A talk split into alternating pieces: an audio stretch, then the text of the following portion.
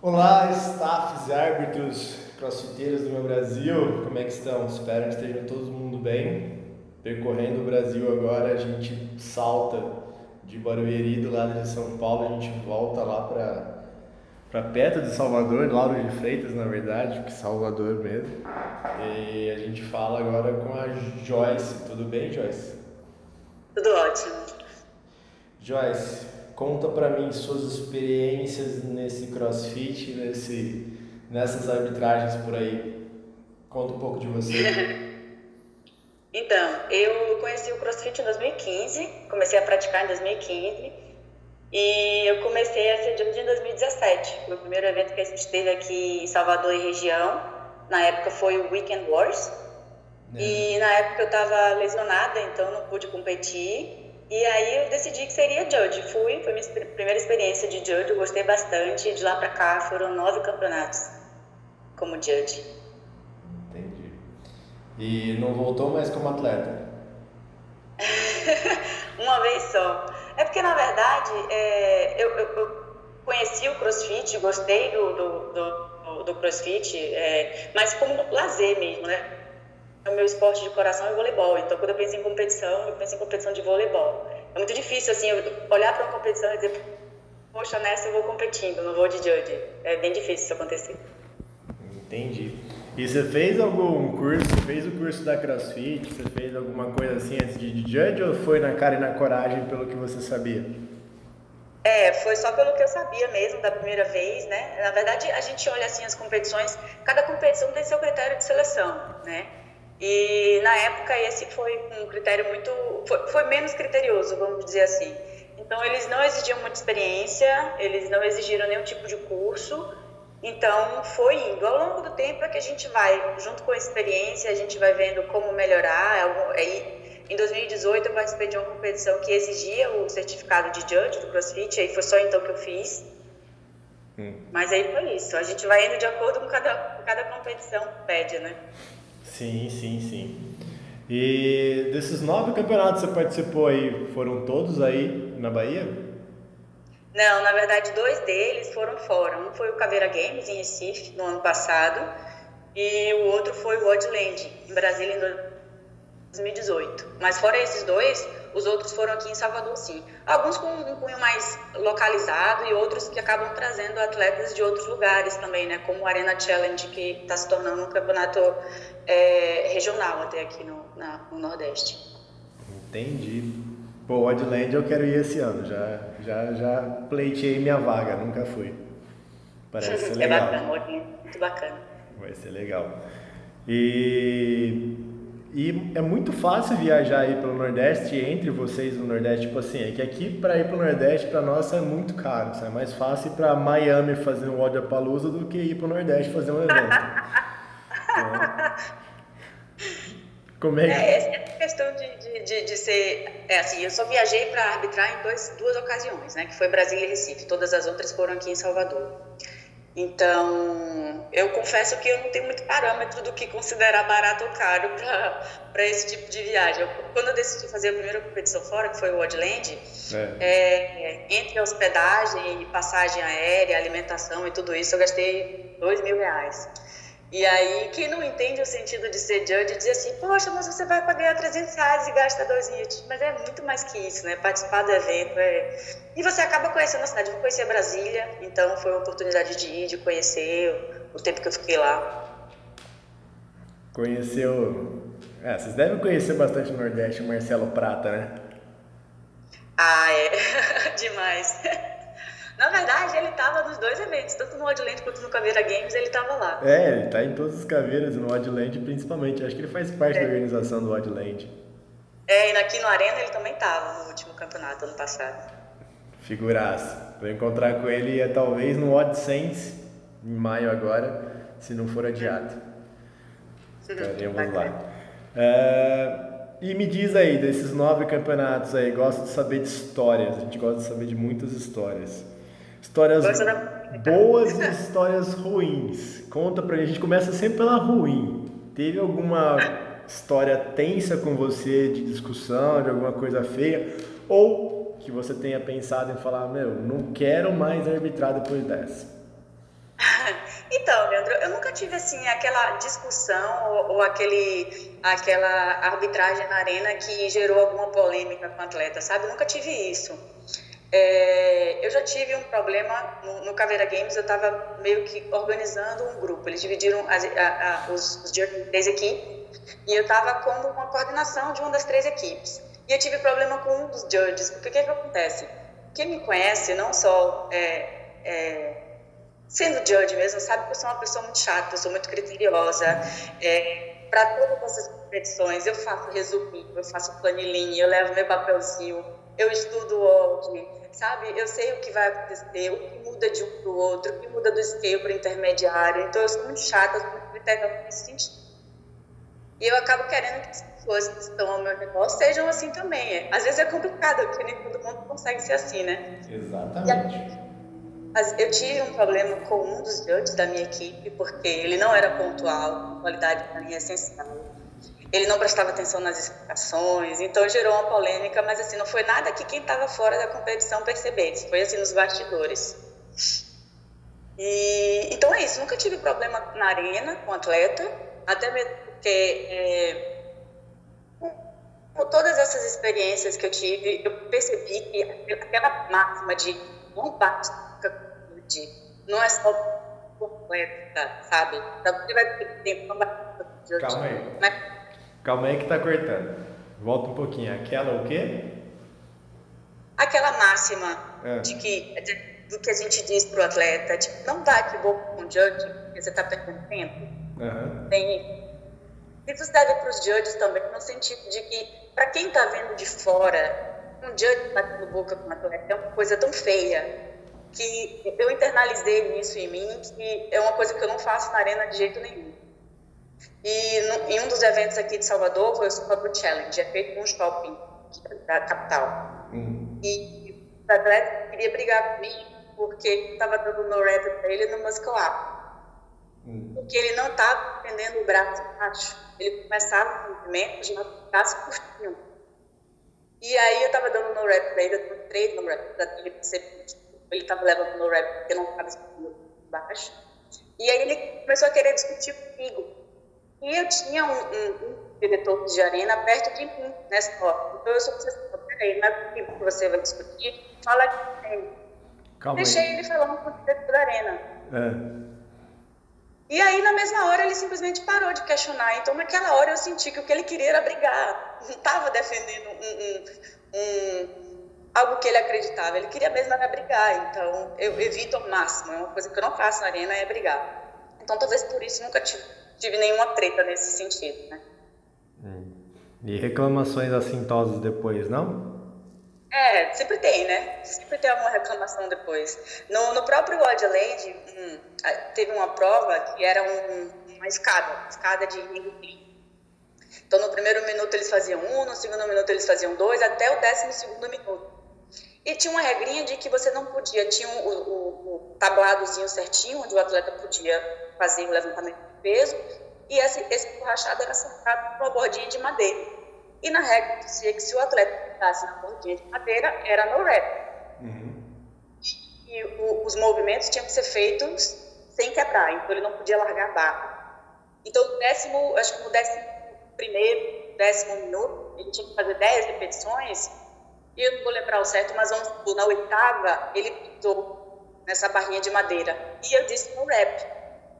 E quando eu dei o no rap para ele na oitava repetição de 10, que ele tinha que fazer dentro de um minuto, ele se irritou comigo e largou a barra. Eu disse, cara, você acabou de perder a chance de fazer mais duas repetições e fechar suas, suas 10 repetições dentro de um minuto. Porque, embora ele tivesse levado um rap, ele podia, né, desde que ele largasse a barra. É. Então, vai gerando esse tipo de confusão dentro da arena. Ele saiu reclamando muito disso. Mas, mais uma vez, eu tive sorte porque um dos diretores também estava olhando. Na mesma hora, ele virou para mim e disse: Viu que você fez, você estava certa. E eles também tinham uma torcida que estava filmando. E na hora, assim, acho que eles não leram a regra direito. E na hora que mostraram o vídeo para o meu head judge, o head judge disse: Não, você realmente o movimento era inválido. Mas eles saem reclamando de qualquer jeito, né? O problema de alguns atletas é que eles não leem as regras, eles não prestam atenção. E aí eles só querem saber de reclamar, muito. Exatamente. Isso é um grande problema, gigantesco, na verdade, de qualquer campeonato. Enorme. Mas que bom que você nunca teve grandes problemas assim você não discute com os atletas. Isso é ótimo saber. Mas. E as... Frustração. Oi? Eu tive uma frustração. Eu tive uma frustração. Meu primeiro campeonato fora foi o Oddland, né? E assim, aqui na Bahia a gente é muito brincalhão, a gente é muito aceso, a gente brinca com todo mundo, a gente dança, a gente é super é, receptivo, vamos dizer assim. Então, eu, eu vinha de competições locais, né? A, o, o, a essência da competição é um pouco diferente, né? E assim, como eu falei que cada, regra, cada competição tem suas regras é, técnicas, cada competição também tem suas regras comportamentais, vamos dizer assim, né? E aí eu saí de um cenário em que a gente participava das competições como judge a gente brincava, a gente dançava, a gente participava de, de desafios, enfim. E aí, logo no Odland, quando eu cheguei, é, primeira reunião de árbitros na noite, é, na sexta-feira, noite que antecipava o primeiro dia de competição, o nosso coordenador, Bruno, todo mundo sentadinho na sala, a primeira coisa que ele disse foi assim, ó, não quero vocês sorrindo demais, eu não quero vocês dançando, eu não quero vocês torcendo, eu não quero vocês interagindo com torcida, eu não quero... Aí eu parei assim falei, puta merda, a única baiana entre os dois. Eu falei, o que, que eu tô fazendo aqui? Hoje eu brinco com ele, que eu disse a ele, Bruno, eu quase fiquei traumatizada com aquela sua mensagem. Mas hoje eu entendo o porquê disso. Eu entendo o porquê disso, porque eu vejo que realmente a postura de judge marca muito a competição, porque as pessoas estão vendo, os atletas estão vendo. Então, ter uma postura diferenciada marca muito a qualidade da competição.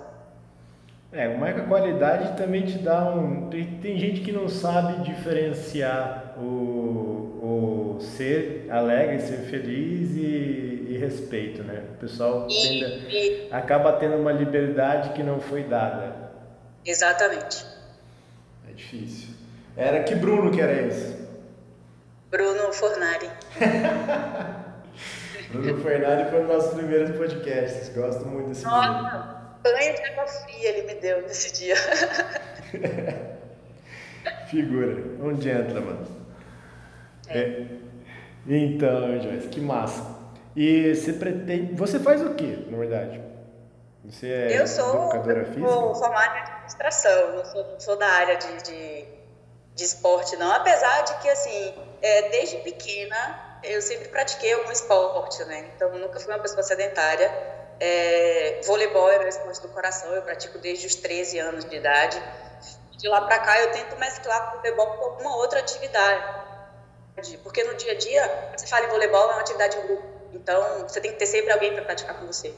Então, eu sempre busquei alguma outra atividade que dependesse só de mim para fazer em paralelo, para não ficar parada. Então, eu já fiz boxe, eu já fiz muay thai, eu já academia durante anos e é... aí depois eu descobri o crossfit, fiquei com o crossfit e o voleibol. Mas eu não sou da área não de educação física, apesar de ter muito perfil para isso, todo mundo diz. É, sou administradora. Que legal. Entendi. E como é que você, para você é muito fácil, né? Porque o Mimoso de vez em quando fala que não consegue nos eventos por causa do trabalho dele. Para vocês tem essa flexibilidade para viajar? É, o negócio é que os eventos sempre estão nos finais de semana. Então, isso facilita bastante. O que pode acontecer é que, por exemplo, quando eu fui para o Worldland em Brasília, uma preocupação do Bruno era que a gente marcasse o voo todo, todos os judges que vinham de fora do, do, do da região marcasse o voo para um horário que a competição ainda não tivesse acabado, porque pode acontecer atraso, né? Uhum. Então, no caso do Oddman, por exemplo, é, eu acabei voltando na segunda, não voltei no domingo. Então, a gente vai ajustando dessas, desse jeito, mas dá para fazer sim, porque as competições sempre no final de semana. Entendi. E falando da Bahia agora, quando você veio para cá, para o Oddland, você percebeu, é, você acha que é muito diferente o jeito das pessoas de tratamento com a arbitragem, fora esse de ser sério que você viu, mas a arbitragem tem outro, outro nível, outro jeito, outra cara por aqui, diferente da Bahia? Tem sim, tem sim. Assim, como eu falei, eu só participei de duas competições fora da Bahia, que foi o Caveira Games em Recife e o Odland. É, dos dois, o, o, susto maior, não sei porque foi o primeiro, porque realmente a arbitragem era de outro nível, mas o Oddland tinha muita gente de São Paulo, tinha muita gente do Rio, tinha algumas pessoas de Brasília, e assim, pessoas que já tinham algum histórico de arbitragem e que tinham uma postura diferente também. É, então, eu, eu, acho que o Oddland para mim foi um, um, divisor de águas entre é, como eu me comportava na arena e como eu passei a me comportar depois dele. Eu acho que a culpa foi do Bruno. Mas, é, porque a partir dali eu comecei a perceber aquilo que a gente falou, sabe? De que é, você precisa ter uma certa postura para passar credibilidade, para não dar margem a brincadeiras que não devem existir. Mas também existe a, coisa do regionalismo, sabe, Leandro? Aqui, eu já participei de competições aqui em Salvador, que os organizadores viravam para os judges e diziam assim, a gente quer que vocês pintam, a gente quer que vocês brinquem, a gente quer que vocês dancem. Isso aqui não foi feito só para atletas, isso aqui foi feito para ver podem torcer, podem, sabe?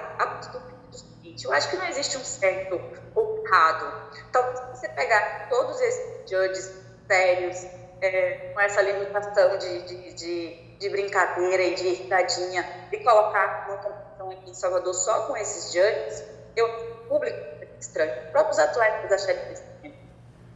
Então eu acho que essa questão do marido deve ser respeitada não existe certo e errado, existe sim aquilo de que a gente conversou, de uma postura um pouco mais centrada, é, pode, pode dizer muito sobre a competição. Entendeu?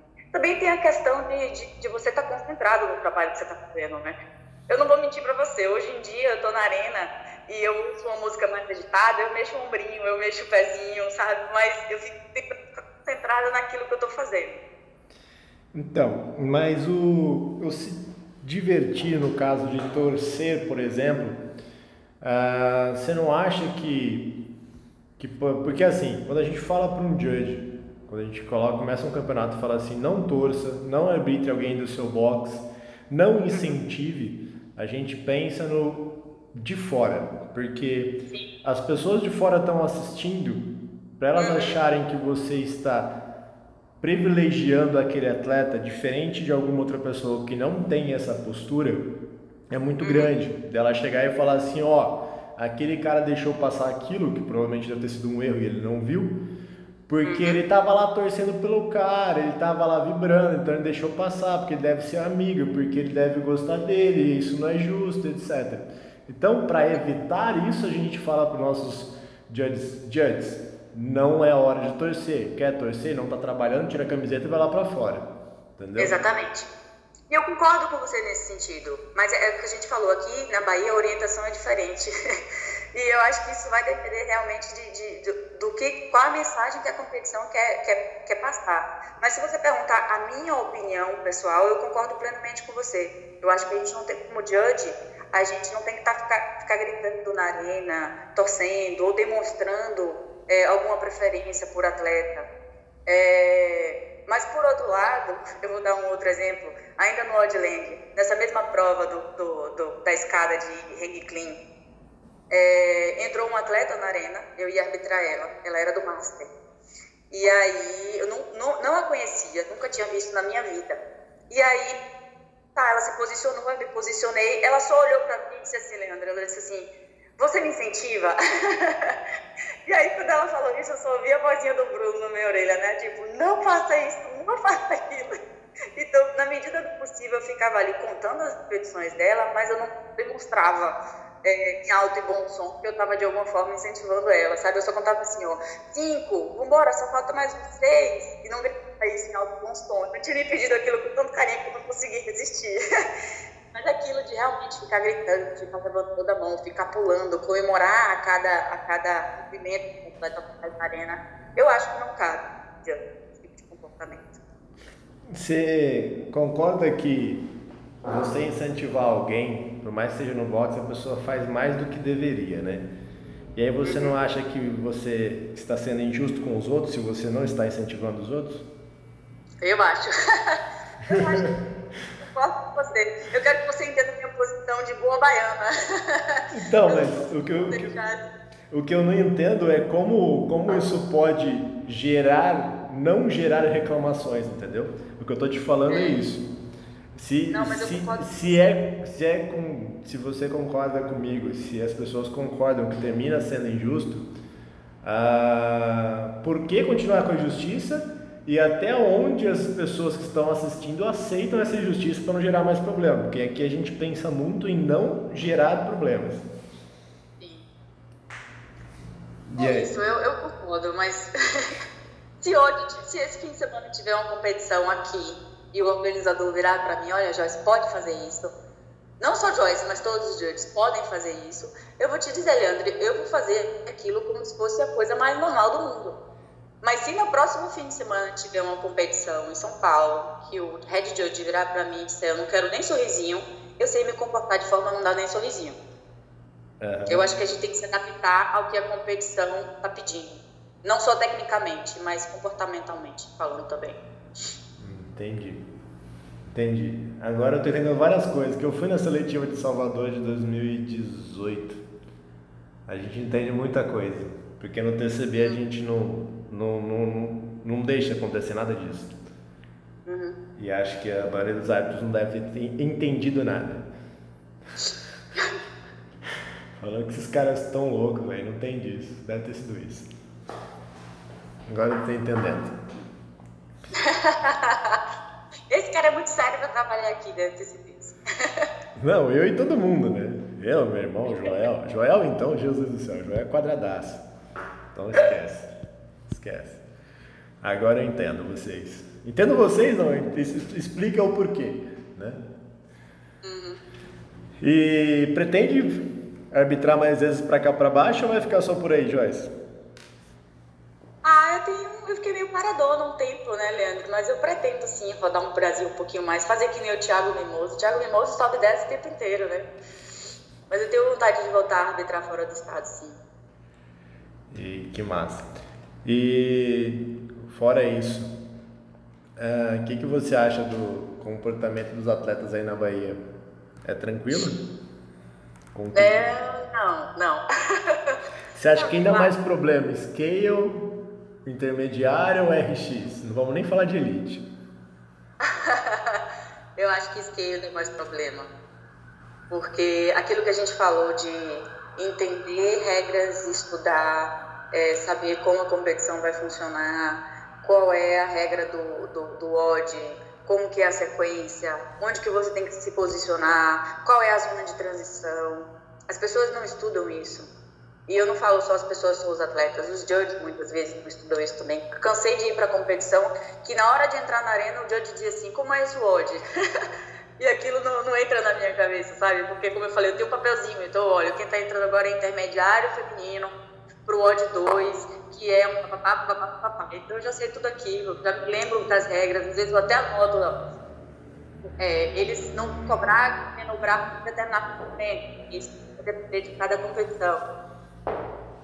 Eu acho que os atletas também vão para as competições sem participar de sem ler regulamento, sem assistir aos vídeos que as competições muitas vezes postam, né, de regras de movimento e mais. E eu tenho uma sensação de que o skill do entra na arena, ele fecha os olhos. Eles não prestam atenção no que a gente está falando. Tipo, você não está quebrando paralelo, você não está agachando, você não está estendendo o braço. Não é sem se preocupar em corrigir.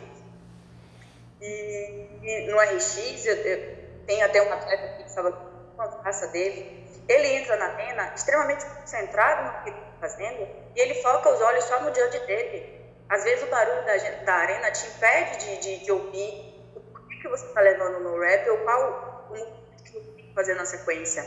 Então ele tem essa consciência de estar tá olhando para o judge e o judge está apontando para ele o que ele fez, o que está errado, quantos faltam, qual o próximo movimento na sequência do ódio. Eu sinto essa diferença de assim, entre as categorias iniciais para eles. Entendi. E você fala que você é bem metódico com essas coisas e etc. E quando você estava líder, você não conseguia entender que algumas pessoas não passavam, não eram assim. E não, aí? mas é o que acontece? Mas, que que mas isso daí, você, eu já fui, eu falo porque eu já fui assim, eu não conseguiria, eu não conseguia aceitar que as pessoas não tivessem o planejamento que eu tinha, pensassem um pouco. Mas isso daí tende a mudar em você ou você só ficou mais, mais educada? é, nessa minha experiência de, de ser, hum, tipo, coordenadora da equipe, eu não escolhi equipe.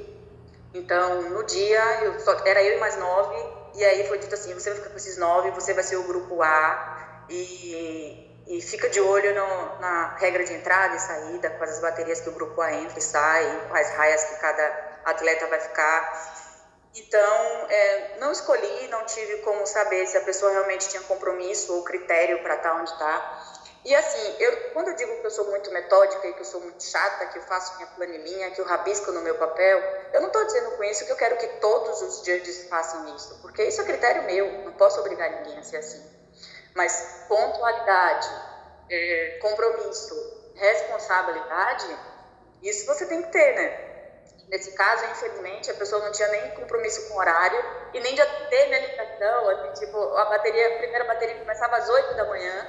No dia anterior, a gente tinha combinado de chegar às 7 da manhã para poder rever o ódio todo mundo junto, para não ter dúvidas. E aí, a pessoa, além de não chegar às 7, chegou depois às 8 e não se preocupou em momento algum de me mandar uma mensagem. A gente tinha criado um grupo de WhatsApp, um grupo A, justamente para facilitar a comunicação não se preocupou em me ligar e me mandar mensagem, nada do tipo.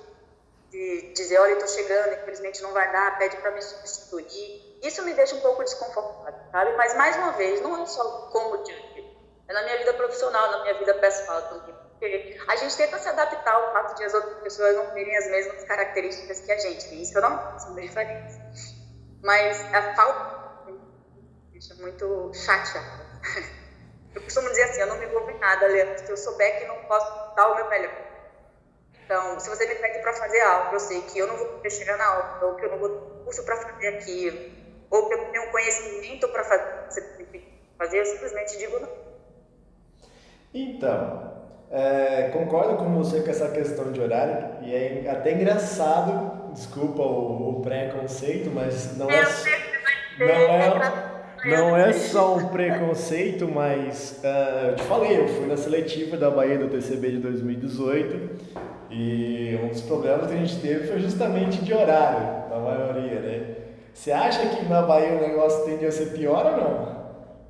Nossa, eu, mais uma coisa, essa minha, eu não sei de onde que eu puxei essa minha chatice com horário, porque no meio dos meus amigos, desde pequena, eu sou aquela que espera, sempre sou aquela que espera marca assim, e eu fico furiosa. Já aconteceu comigo em competição, dizer assim, ó, não, a gente vai marcar às oito, porque a gente sabe que as pessoas só vão chegar às nove. Nossa, isso me deixa furiosa.